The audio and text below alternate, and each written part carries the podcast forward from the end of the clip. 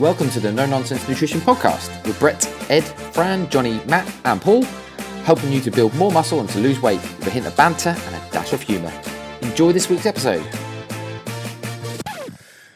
Well, welcome to the No Nonsense Nutrition Podcast, episode number 101. Who'd have thought we'd made this far?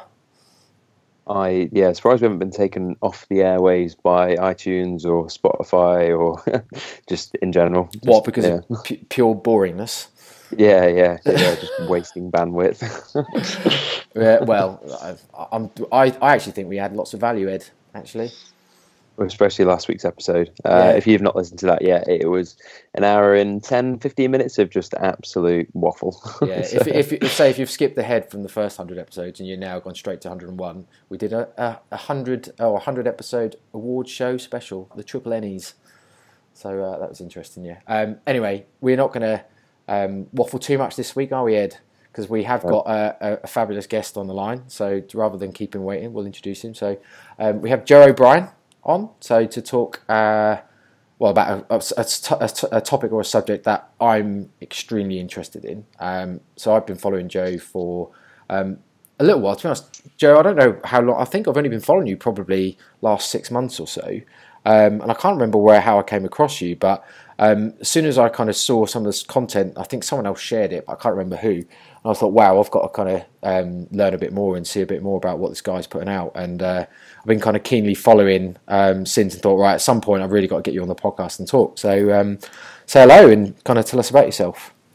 Oh, thank you very much. Uh, that's quite impressive that you've been listening or watching for six months because I've only been going for seven months. Is it? So uh, Ah, okay, yeah, well, it was uh, it was pretty new. Yeah, it's pretty new to me the whole um, Instagram thing and, and putting out this kind of information. But um, basically, I've been running this Instagram page Headfirst Zero for the last um, seven months. I started in November, and it kind of came about because we see an awful lot in. I guess Instagram at the moment, a lot on social media in general. Uh, there's these self-proclaimed wellness experts.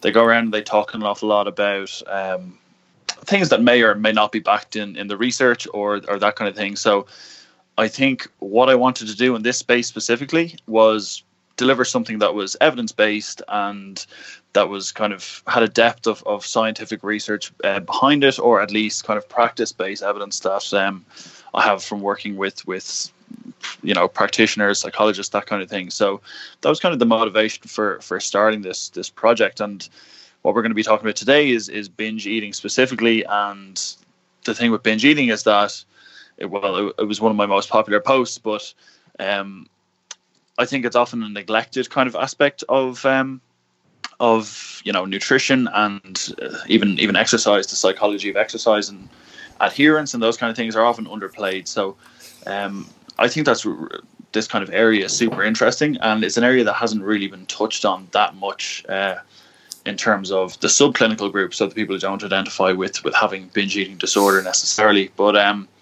yeah, basically my page is all about putting out evidence based information um, from somebody who's actually in the mental health field rather than, like I said, those self proclaimed people who, who may or may not have, have backing behind what they say. So, Yeah, sure. That that's the interesting part for me. Um, I suppose it, it's, I'm really keen on hearing what you have to say about it because I mean a lot of uh, let's put it into some context. A lot of the people uh, that kind of speak to that are maybe newer within the fitness industry, as an example, might often ask questions like, "Oh, well, where where should I start to learn about nutrition or any good nutrition courses?" And you kind of see it a lot on Facebook and social media and stuff. And people start saying about all the different types of accreditations or um, degrees and type of stuff you can do. And actually, a lot of the time, you think you should really go and speak and uh, or speak to someone about some type of psychology, um, CPD, or or kind of um, education because a lot of the time it's way more important than the fundamentals of nutrition. Like we, Ed, we joke a lot, don't we? Say that the fundamentals is so easy. Hence, kind of our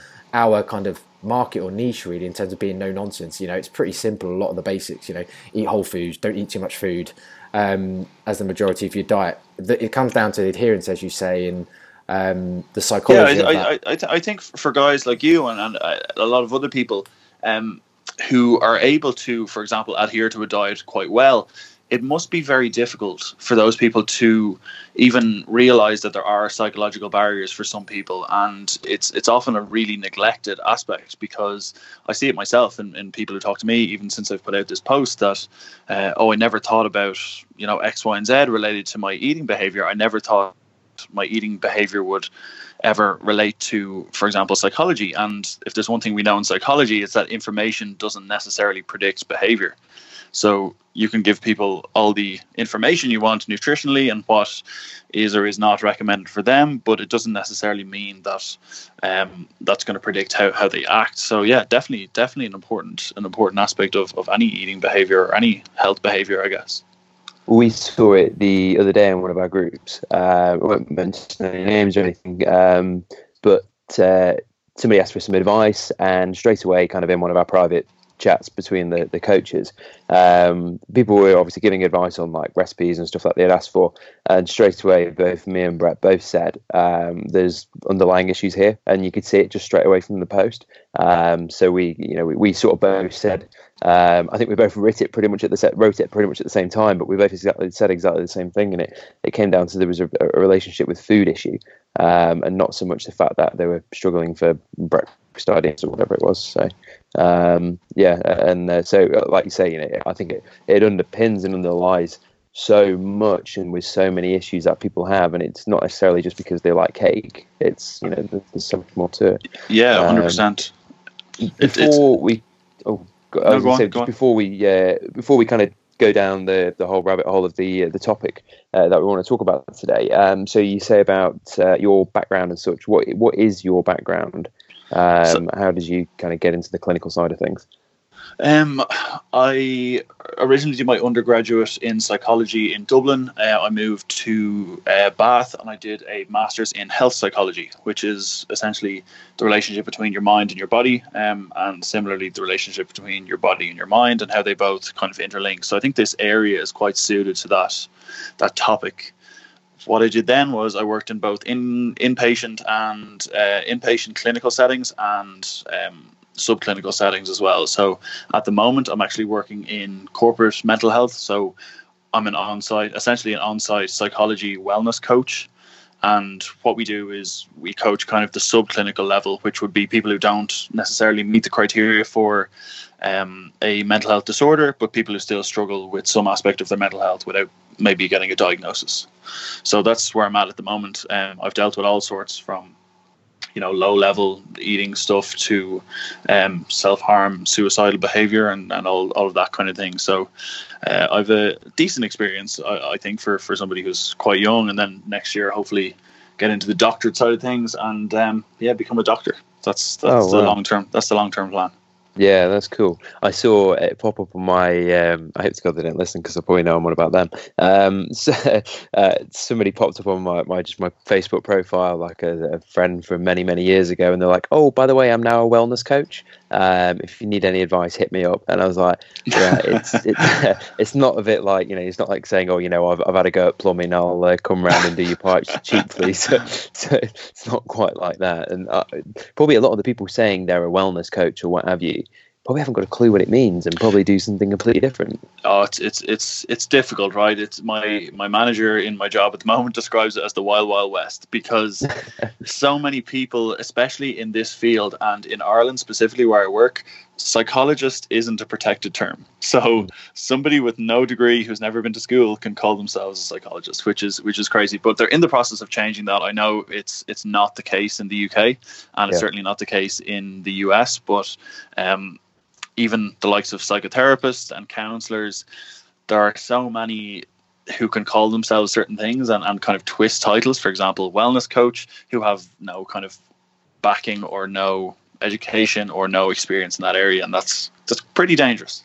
Yeah, yeah, and I bet it obviously pisses people off who um, are fully qualified and got years of experience and everything in in that. It's a bit like when people say, "Oh yeah, yeah, I'm now a nutritionist because I did one bodybuilding show." It's like, okay, yeah, you want yeah. to put that against my, my six seven years experience? yeah, yeah. Well, it's, it's, the same in psychology. People do a weekend mindfulness co- mindfulness uh, training, whatever, two day weekend thing and they're just a mindfulness coach and they can treat every mental health issue. So, you know, it's it's it's the same in, in mental health. It's it's quite frustrating for people who are actually in the field and want to kind of protect their their career and their profession.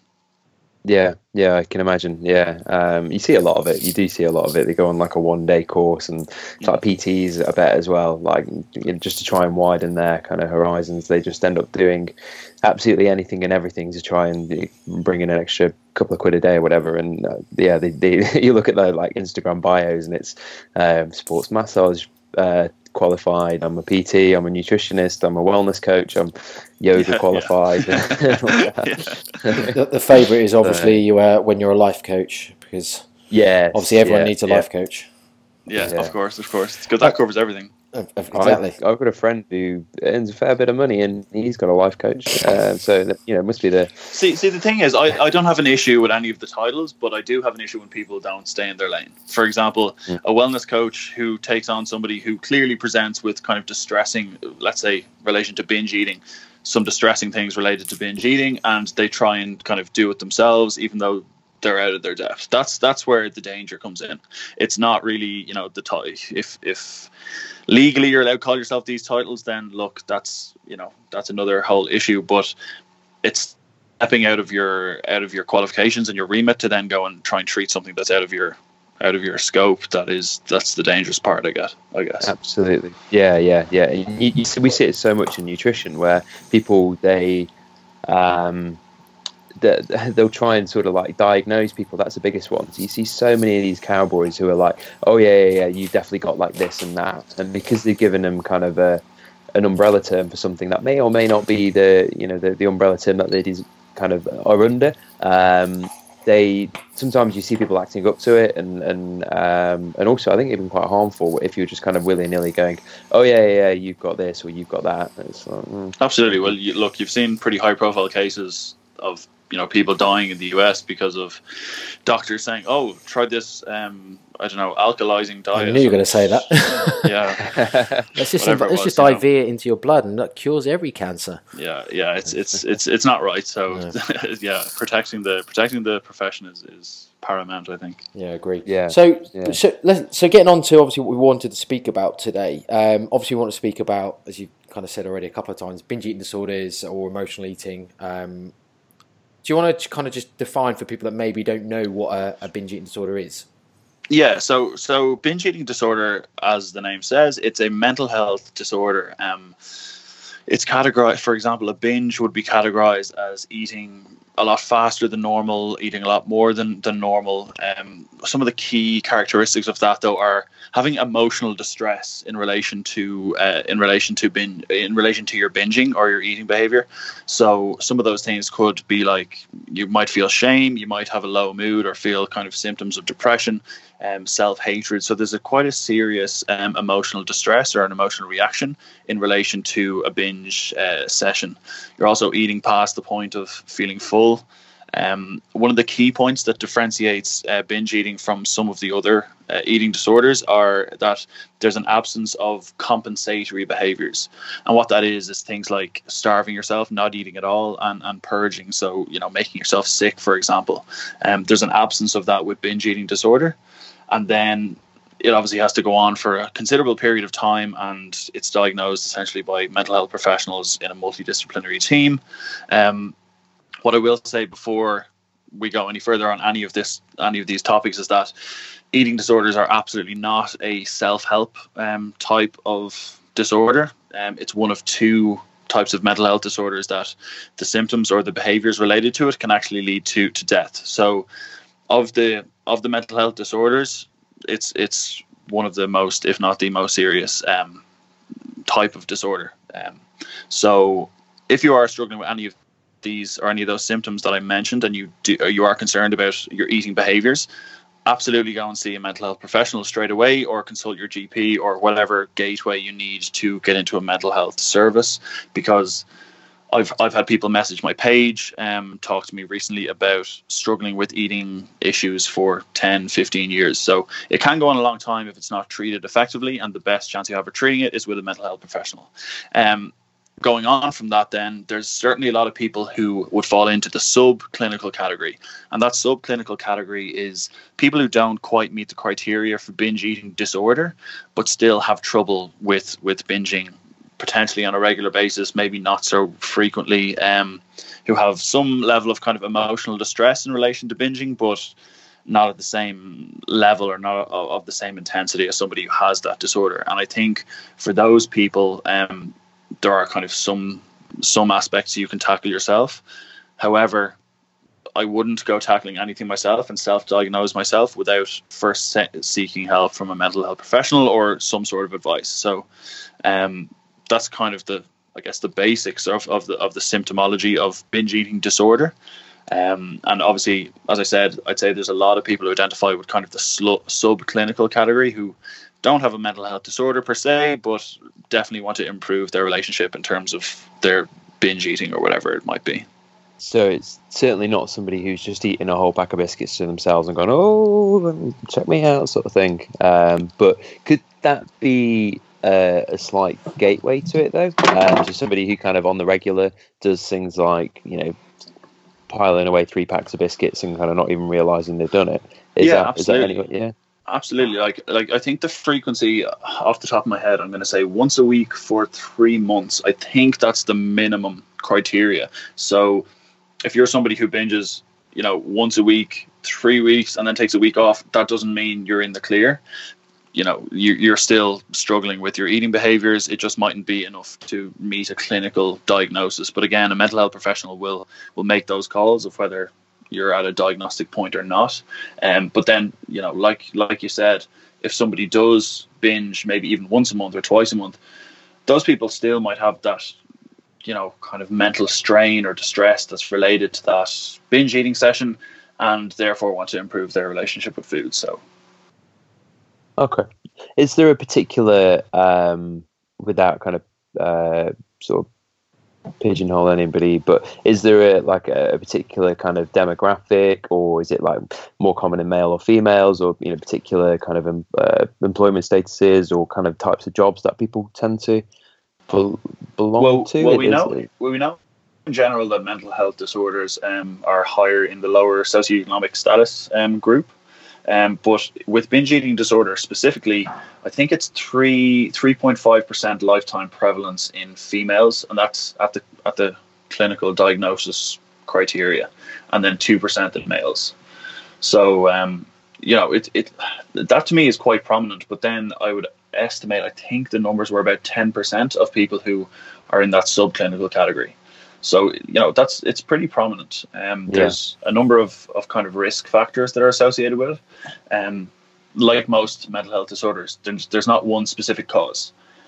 So some of the risk factors that are associated with it might be things like um, depression, um, self-esteem issues, like you mentioned earlier, um, body image issues, um, issues with relationship with food, relationship with weight, uh, relationship with dieting, or, or someone who's kind of a chronic dieter, and then um, things like comorbid um, psychiatric disorders. So when someone's struggling with something else, it may end up uh, kind of, kind of tying over to, to binge eating. Okay, um, and is it, is it typically people who are more overweight, or do you get a lot of slimmer, healthier people who also? Yeah, it's it's, it's a it's a bit of a misconception that you have to be overweight to have um, binge eating disorder it isn't the case all the time. Um, but obviously, binging, if you're doing it regularly, can cause weight gain. But mm. that doesn't mean to say that, you know, I think it creates a lot of stigma. The idea that, oh, I, I have binge eating disorder, and then people kind of belittle that struggle if that person doesn't look overweight. So, assuming that, that someone's overweight because they're a binge eater is, is kind of um, a common misconception, uh, misconception that we see with binge eating disorder. Yeah, you can just see it now, can't you? Like a big group of lads. One of the guys says, "Oh, you know, I, I think I'm struggling with binge eating," um, and he's, you know, as skinny as a rake or whatever. And people are like, "Oh, you can't be, you know, you're so thin or whatever." Um, you could just see it, and then people just laughing it off. Whereas, you know, that could be their little cry out for help. A hundred percent, um, yeah. Because because because if if you know that you're if you're skinny, for example, or or you're underweight even, and you're thinking about coming forward and actually telling somebody you you probably have an inkling that that's going to be their reaction because Mm. binge eating is, like I said, people misassociated with being overweight. So that kind of stigma still exists, and it's still a difficult place for people to go. E- even if you are overweight, you know it's it's still difficult to actually come out and say that. So it's important to realize that it can kind of affect people who are overweight, underweight, regular weight, whatever. Yeah, yeah. Oh. Um, go on, there, Brett. I- Go on. I- I've I was just going to say, I mean, thought in, in terms of, I mean, obviously some of the symptoms being about eating very fast and um, eating till you're uncomfortably full, eating when you're not hungry. I'd imagine a lot of those symptoms are very common in a lot of people. And I guess is the differentiator in terms of someone that might be diagnosed with with a binge eating disorder be how regular they do it, or because I'm just thinking, obviously, a lot of the people we work with probably have a lot of these episodes reasonably regularly. Um, Yeah, but you yeah. wouldn't you wouldn't necessarily associate them with having a eating disorder as such. Yeah, so so f- frequency is obviously one thing. Then the actual um, impact it has on your life. So the level of emotional distress. Um, sometimes people with binge eating disorder, um, actually quite often, uh, it's a secretive thing. So they feel the need to hide their behaviors all the time, and that creates its own kind of emotional turmoil. That's that's related to that too. So people can can binge and have no, you know, people can eat more than normal and faster than normal, eat past the point of being full without necessarily having a big emotional reaction. Um, and obviously, you can see some of the symptoms being quite similar, but for people who have binge eating disorder, it's quite a substantial emotional distress or, or reaction. For example, it might they might feel so down that they kind of withdraw from a family occasion or prevents them doing something that they that they wanted to do or you know it has an impact on their on their day-to-day lives essentially would those thoughts and feelings, you know, saying feeling down and keeping it secretive and stuff, would that be sort of pre binge or post binge, or is it kind of just all the time? generally it's directly related to their their binge so they would binge and then feel awful essentially it kind of feeds into that um that diet binge cycle which is people binging feeling awful about themselves feeling so bad that they feel oh i'm going to make a change. That change generally leads to restriction or um, some sort of diet or you know trying to up their exercise. They might succeed at that for a certain amount of time but you know you get to the point where you go oh actually i'm doing quite well. I'm going to have you know i deserve a bar of chocolate and that might trigger then a binge in itself. So that kind of aspect feeds into the the diet binge cycle if you will Okay. Um, uh, uh, just to kind of leapfrog the uh, the, the questions a little bit, um, just because I think it flows quite nicely. Um, so if you kind of feel as though we're talking about you and you sat there and, and people are going, you know what, that does sound like me. Um, you know, I many of those symptoms it happens once, twice, three times a week or whatever, and it's been going on for years. And then you know, it's a bit of a light bulb moment for somebody. What is, what are the first steps that they should take to to seek help? Who should they talk to? Um, generally, with eating disorders, they're tackled by like a multidisciplinary team. So, a mental health professional would be an ideal person to go to in terms of to open up to. I think they understand quite well, um, especially if you can find somebody who specializes in in eating behavior. Uh, but a mental health professional will will understand quite well what's going on. The treatment um, would be a multidisciplinary team. So often they include the GP, they include clinical dietitians or clinical nutritionists, and it takes more than just one person. Um, but in terms of who you need to go to to understand what you're going through, I think a mental health professional is ideal. Um, often, especially in Ireland, GPs can be like the gateway to getting to getting uh, you know other kind of resources. Um, but I think in, in the UK maybe it's it's it's improved, but I've heard some negative stories about GPs, some not so negative. Mm. Some GPs mightn't have the experience or grasp of something as niche as binge eating disorder. So I would always recommend going to a mental health professional, but sometimes it's necessary to go to a GP in terms of accessing other services. Uh, yeah, I was going to say, if you said to me, go and speak to your local mental health uh, person, I would not have the first clue of where to look for one.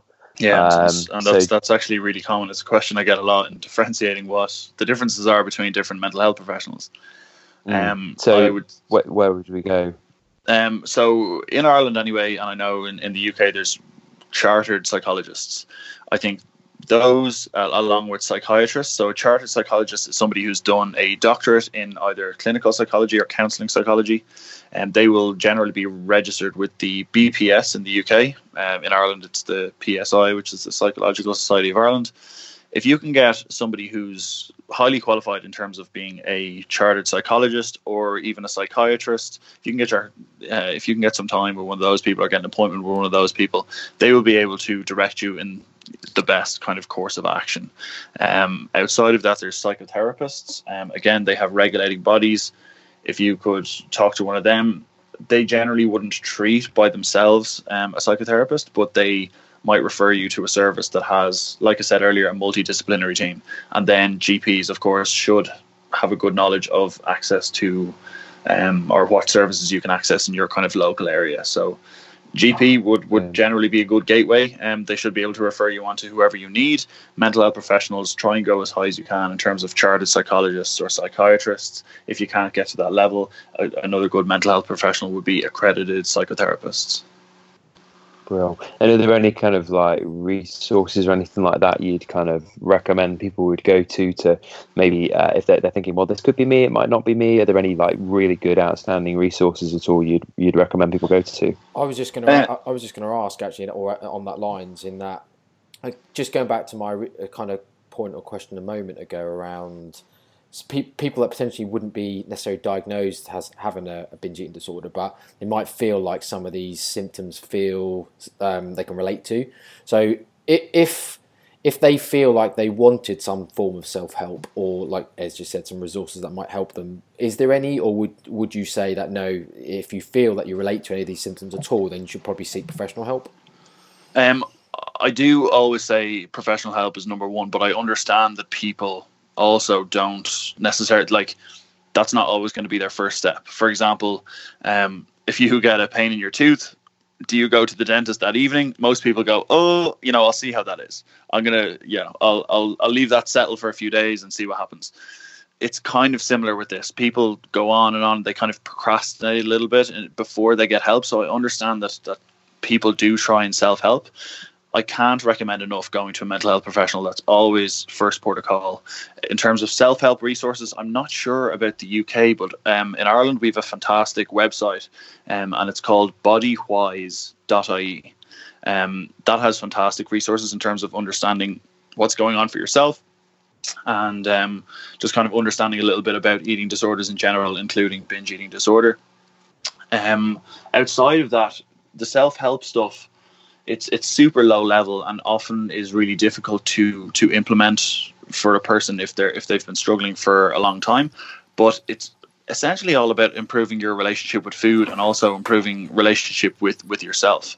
Um, I think one of the key things, one of the important things, like I said earlier, the kind of preoccupation with dieting and numbers and weight and body that is one of kind of the primary predictors of eating disorders in general. So if we can, if you're struggling with with some aspect of binge eating, moving away from that restriction and the stringent aspect of, for example, dieting, um, often a lot of people have these kind of food rules, and moving away from them can be can be really helpful and kind of freeing for those people.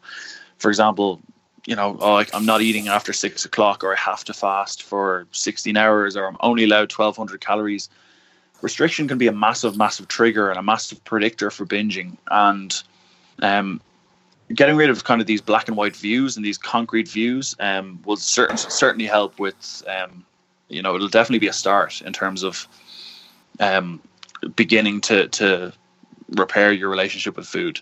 But often, like I said earlier, some of these things are related to trauma and depression. If you have an underlying cause that is internal rather than your relationship with food, um, you know, repairing your relationship with food isn't going to help. And that's where a mental health professional comes in to kind of identify where your roots are and where your, mm. your triggers are. Yeah, it's. Uh, I think um, I appreciate the point around having a, a kind of more underlying internal um, trigger, uh, but certainly the the point around restriction and, and obviously often that lead into either poor outcomes or poorer food relationships. I've found even from kind of practicing nutrition or as a nutrition practitioner. Um, allowing people kind of permission to eat, kind of not not quite the intuitive eating approach, but kind of giving people permission to eat, removing a lot of the restrictive behaviours, and just kind of allowing people to be a bit more open about stuff. Often even leads to better outcomes anyway, because Of kind course, of it's, yeah. it's the age age old story of like forbidden fruit. You restrict something or you forbid something. That's all people want. If you kind of say, well, actually, you know, if you want something, you can have it. More often not, or not, maybe not more often not, but a lot of the time, people won't actually go and you know have the foods that they thought they were restricting in the first place because they know they can have them. They just choose not to have them in the end. Yeah, yeah. Because because realistically, like I'm not a nutrition specialist or a practitioner uh, by any means, but from a psychology point of view, it's important to look at these things like there are no unhealthy foods, and it's it's the overall diet pattern that matters more than one single food or one single food group, and. I think that that flexible approach is super super important in, in repairing your relationship with food. When I was doing uh, Q and A sessions on my Instagram around binge eating disorder, I got a couple of questions saying, "How do I lose weight while, um, you know, you know, binge eating? Why do how how do I how do I do both?" And it's it's it's it's not possible. I would always say, focus on your relationship with food first, the relationship with yourself, before you go and start counting calories or trying to lose weight or trying to be in a deficit or upping your exercise because these things can be they're the kind of things that are dangerous when you're struggling with an eating disorder these are the kind of things you can go overboard with in terms of your exercise. You can exercise for two or three hours and do some real damage. You can create some severe restrictions that might need, lead to something like malnutrition. Uh, these kind of things are un, unhealthy in general. So if you're looking to improve your health improving your relationship with food and improving your relationship with yourself is absolutely paramount i think. Yeah, I totally agree. Yeah, I couldn't say it better myself. um, you could ask something, Ed, or No, I was just laughing at you. all right.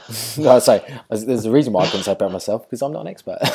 but um, That's what I was no, laughing at. um, so in terms of kind of emotional eating, then does that differ from binge eating, or is is it kind of intertwined anyway, or it's it's very much intertwined. Um, the difference between binge, because binge eating disorder is uh, a disorder in the DSM, which is the Diagnostic Manual of Mental Health Disorders, it has a very um, operationalized definition. Like it's it's very straightforward in what the criteria is. Whereas emotional eating is not a mental health disorder per se, so it doesn't have the same um, it doesn't have the same definition, but kind of the general consensus is for emotional eating, you're you're turning to food for comfort or stress, or because you're stressed or whatever whatever that emotional trigger might be. Whereas, like I said, with binge eating, it can be an internal cause, it can be comorbid psychiatric disorders. There's different risk factors for binge eating disorder. Also, they're not mutually exclusive, so you can you can binge eat without being an emotional eater, and you can emotional eat without being a binge eater. So you can turn to food for, like I said, comfort for stress or comfort for emotion, but that doesn't necessarily mean you're going to binge.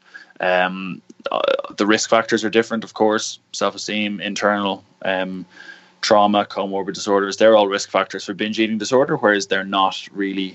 They can be risk factors, but they're not kind of the primary risk factors for emotional eating. And um, yeah, I think that's pretty much it. Is it?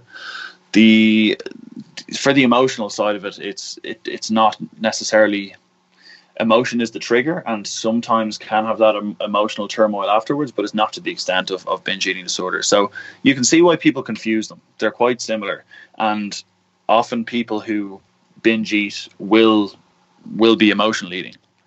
So that's I guess where the confusion comes in because if you're someone who is triggered by emotion or stress and then you end up binging, how do you differentiate how do you differentiate between the two? So they are quite interlinked, but there are some I guess slight differences between the two. Yeah, I I mean I, I suppose emotionally is another thing that we probably see quite common uh, within clients. Um, so I guess it's it's interesting to kind of see whether it's something that people should be seeking more professional help because I suppose as pra- practitioners in nutrition, we are very cautious in trying to kind of stay within our lanes and, and not kind of if, if we suspect people kind of have what you would consider a you know a diagnosable um, disorder in, in, in, mental health or eating disorders, etc., etc. Because it can be very difficult to kind of differentiate, really, where we might suspect people have got. I mean, I don't know if this is maybe right. Maybe you can tell me this, but whether even a touching on more of a disordered eating pattern than act, an actual eating disorder, and I don't know if that even matters. But we're just quite cautious in terms of who we would kind of work with or who we think we can help or treat. Um, if we feel there's there's a potential risk that they, they should seek professional help rather than obviously help from any nutritionist or or, yeah, or PT. Yeah. So I, th- I think uh, with the key one of the key kind of uh, red flags for the mental health side of things anyway is the impact that it has on your on your day-to-day functioning and the impact it has on your day-to-day life. So I think it's natural that people turn to food for comfort, which is you know fairly standard. If that if that is um, if that's having a massive impact on your life and you do have that emotional distress afterwards and it's you know it's something that impacts your mental health or impacts your physical health then maybe that's something worth looking at but if someone's just you know they say they eat when they get down but oh otherwise they're they're quite healthy and they have no adverse effects.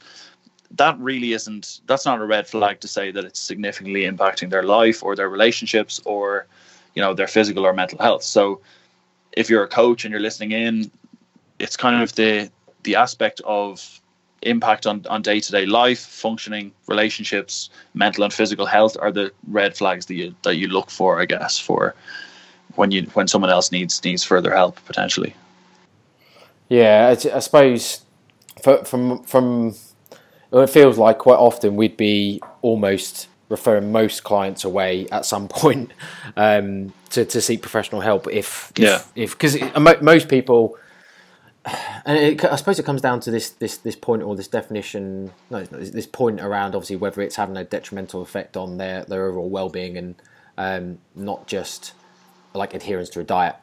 Because obviously yeah. that's that's the problem. A lot of people that we deal with, they're kind of you know they're not adherent for a period of time because they've had episodes of of, of emotional eating or potentially binge eating, but um, I suppose it's, it's, that's the, the, the difference of we. I'm I'm trying to kind of work out in my head where the line is as a as a nutritionist, where we say, well, actually, look, they should be seeking professional help rather than kind of help from a nutritionist, um, because it, it can be it can just be something like, well, they've just not adhered, but there isn't necessarily a detrimental effect on their overall well being or their their mental health or or anything like yeah. that. So, but even at that, um, if if somebody wants to improve their relationship with food and doesn't have those detrimental effects, a, a professional can like a, a psychology professional could still, I guess, have some sort of positive effect on, on, on people like that too. So I don't think you even need to be in the category of having a diagnose a diagnosable mental health disorder in order for you to go and get professional help if you if you want it, for example. Um, I'm sure if you told lots of your clients that they should get some professional help from a psychologist, they would likely not maybe go to um, or take you up on that advice. So um, I, I think the like I said, the red flags are, are the impact, and and then they obviously need to need to want to kind of go and, and speak to somebody too. Yeah, so, I just want to go back as well, actually, just to revisit. So around the risk factors, um, yeah. you mentioned obviously, uh, well, any eating disorders really, but a lot of them have the potential to lead to, to death. Kind of, yeah. what are some, what are some of the main risk factors for for binge eating then? Uh, in terms of the like the predictors, yeah. Um, that's your kind of are, are, you talking about triggers for a binge eating episode or are you talking about like the oh sorry i suppose more mean like um, negative health outcomes. Oh um essentially the i can't speak too much to the physical side of things but with binge eating if you're binging on those kind of highly palatable foods the ones that are you know quick fix fast foods you're obviously going to have your um, physical um, I guess drawbacks from that. But the mental health, if you if you speak with anyone who suffers from a a um, excuse me, my brain's gone blank. If you if you if you talk to anybody who has any aspect of an eating disorder, you'll know that the emotional turmoil is is really really significant. Um, when it relates to body image, when it really relates to to weight, it can literally take over people's lives. So not only can uh, it's probably that I think anorexia is, is the highest morbidity of the um, of the eating disorders, but um, you know the, the aspect of malnutrition is, is a pretty severe one, and and it can literally torture people's mental health. If that's probably an excessive word, I probably shouldn't say that, but it, it, it can feel like like torture. It can feel like it's taking over their lives, and um, obviously this is at the extreme end of things, but uh, they will have a, a, huge amount of of emotional distress in relation to that, and depression is quite a significant um, comorbid psychiatric disorder that's associated with binge eating. So, in terms of the the outcomes and the the negative impact on mental health, they're they're quite significant when it gets to to a to a bad point. Yeah, I, suppose even even to the point where even if it's purely just a case of they're, they're struggling to adhere to a diet plan as such and it's causing them anxiety or depression or, or level of depression or stress or anything because they're not achieving even the physique goals that they want which quite often what we see um, yeah. that can obviously be quite have, have quite negative uh, outcomes I suppose on people's uh, yeah definitely and it might it might even trigger a binge in itself you know, it, it them them feeling bad about not achieving their goals might lead them to feel like they're a failure or might feel like they they should give up on what they're doing. And again, yeah. it's kind of that idea of black and white, the black and white thought process, because when we talk about success and failure, success to somebody might be losing three pounds a week or two kilos a week, and when they only lose two and a half pounds or two pounds, they feel like a failure and they feel like they want to give up. So again, back to removing the the kind of black and white thinking and the concrete thinking around eating and exercise, it can be a huge kind of relief to people to know that, well, I lost two pounds this week. I didn't lose three, which is my target, but that's still a step in the right direction to, to where they want to go. Yeah, for sure. For sure. Um, well, I, I, think I've covered most of the questions that I wanted to go over. Ed, have you got anything else you want to ask? Um, slightly well, it's not really a light-hearted question, but I, I was just intrigued to what's the uh, worst binge episode you've ever seen, like as in quantity of food, types of food. That makes sense. I actually, I actually don't work with eating disorders.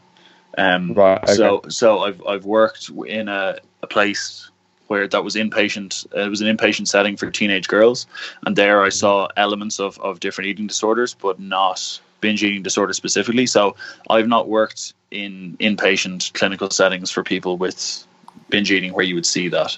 But you know, I've people have told me stories about you know what what they have eaten and obviously it's different for everybody. For somebody who's tiny a binge for one person could be three bars of chocolate and they'd be stuffed. Whereas for you know someone like me who's like a rugby player six foot three 100 kilos plus a binge might be you know something quite extreme like you see on like man versus food or whatever.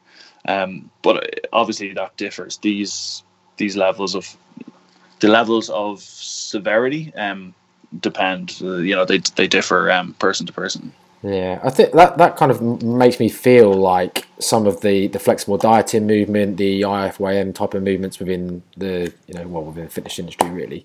A lot of the times people are using those types of concepts to almost justify these types of behaviours. I know I've been there. I've kind of been one of these people that have fasted the majority of the day and then you know kind of laid into a, a ginormous burger and fries type of thing yeah. at, at certain times where which might be like three thousand calories in a meal, which when you kind of break it down factory or that, you think, well, actually, you could argue that that would. I mean, it doesn't feel to me, and maybe it's because I I didn't necessarily or, or wouldn't even now maybe think that I had a negative uh, mental out uh, mindset on it. I suppose. Yeah, but but, but, but if, if if you even take that example. Um, if you don't feel like that's impacted you in any way, if you're comfortable with that, that's fine because I'm not trying to say that binging necessarily always has this effect on people, but for different people, it, it might have different effects. And somebody somebody asked me before about the ten thousand calorie challenge, and if that's promoting binge eating behavior or whatever. And I think it was really important to say that we can't compare ourselves to other people because for those fitness bloggers or whatever, them doing the ten thousand calorie challenge, for them they might have any emotional turmoil. They might, but they might not. And it's important to realize that just because you binge doesn't mean you're going to have the emotional reaction. Some people can restrict calories and not have any impact. Some people restrict calories and it relates to binge eating for them. It's it's so so subjective when it comes to this topic, um, and it, it differs so significantly depending on the person. So that's again why it's important to go and see a professional because yeah. um, it it can differ so much for for different people. I'm the same in that I would keep a lot of my food till the end of the day and then kind of go wild. And people see me and they go, "Wow, that's that's a lot of food." But I within my training, I can t- I can take it, and it might look like a binge to some people, or it might feel like a binge. Um, but within the amount of training and within your overall lifestyle, it's not bad. But it's when these these eating behaviors have the problematic outcomes that that is maybe where you should start looking at your relationship with food and your relationship with with your own Yeah. self. Yeah, I, I, I suppose I brought it up because I wondered whether how much there's the potential remit for like denial in that you kind of dress it up because again it's kind of a little bit like that with the IFYM crowd and stuff and to say like yeah you know as long all that, all that matters is energy balance when in reality it's not really true and you know, kind of the same thing in this this kind of principle and that you could say oh that matters energy balance well actually your relationship and the reasons why you're eating stuff is important and maybe there's an element of denial there. I don't know. I was just kind of musing really more than anything. But it's interesting you mentioned about the 10,000 calorie challenge thing because we we had um, a couple of other of our our uh, friends within the fitness industry um, on an episode called a good while ago now. And we did talk about that actually because I think they'd received some criticism because they basically got uh, a reasonably popular YouTube channel that um, they did do well they've done multiple kind of like really high calorie challenge things. I think they Okay. got they got some criticism from some other fitness professionals saying you they were basically promoting eating disorders within things. And th obviously they th- i think they, they kind of used a very similar tact of you as you just did in that they don't have any emotional attachment to this food. Um, albeit i mean i i personally don't feel like a YouTube video or something that's going to necessarily be the trigger for someone. And if they've already got issues, they've already got issues. I don't think watching a YouTube video is going to be the thing that that kind yeah, of tr- yeah. I, I, I think I think what some people's argument is is that uh, it's it's not that it's promoting binge eating, but it's showing that it's possible, and then people kind of take that on board and they say, "Well, look, he can do it. Why can't I do it? Or, or she Mm. can do it. Why can't I do it?" And then you know, it, it, it probably makes them feel worse because they're seeing other people do it and they're wondering, well, why can't I do it? Why Mm. do I get all these emotional reactions? Why can't I stop myself? Um, why can't I control myself outside of the binges like like a fitness blogger can or whatever? And I Mm. think part of that is down to you know we always talk about comparison and how comparing yourself to these people on social media um, can be quite detrimental and that you know that quote the compa- or that comparison is the thief of joy Yeah, yeah, it, it, it really it really applies here because you're not a fitness blogger and the person at home watching these calorie challenges, you have different obstacles to the guy who's doing the video or the girl who's doing the video. And it's important to realize that that we all have different struggles and we all have different issues and just because one person can or can't do this thing means literally nothing because we're all individuals really. yeah, sure. Um, Joe, I'm conscious of time, and obviously I don't want to take up too much more of your time. So, um, is there anything else you kind of want to cover on it? Um, think the only things I wanted to make sure that I got across was that the first thing is to know when to get support. If you're struggling with any type of disordered eating to to realize the effect it's having on you and to go to the right sources which is a qualified mental health professional. Outside of that the things that you can do yourself if you want to um, improve your relationship with food is start off by just getting rid of the rules. Like you said earlier giving yourself permission to eat whatever you want and being flexible around that, getting rid of the black and white thinking. Um, and lastly, is to just develop self compassion. Now, self compassion isn't something that's just like, oh, yeah, I'll be more self compassionate. It takes time. But when you're binging and you're trying to recover, don't beat yourself up over over binging because it does take time. It's it's a difficult thing. Um, for example, you know, it's it's okay not to do your gym session, or it's okay to maybe have that chocolate bar. It's not it's not the worst thing of all time. Um, so don't be hard on yourself. Right. Uh, it's hard enough being an adult. So uh, Yeah, just uh, just you know develop that self compassion and, and change maybe your mindset around some of the behaviors relation to in relation to food. yeah, yeah. That's some amazing advice, and I know I appreciate. For some people listening, might think that's easier said than done, but like you say, it just takes time and working at it, doesn't it? Yeah, absolutely, absolutely, and with the right guidance. Hundred percent. Um, do you do you want to um, shout out your um, socials, your Instagram handles, that type of stuff, and or where So I'm, I'm mainly based on Instagram. My name's Joe O'Brien. Um, my Instagram handle is uh, head first with a zero at the end because headfirst wasn't available, unfortunately. um, if you Well, want to go on to type in headfirst, first, yours is the first one that comes up. Don't worry.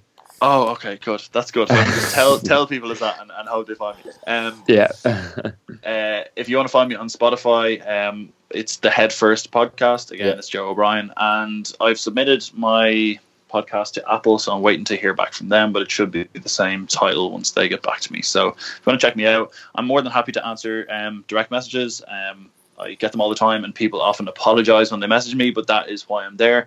I want to be someone who can direct people in the right direction if they're struggling, or maybe you know give them some some resources to to help themselves. So, uh, more than happy to answer any questions.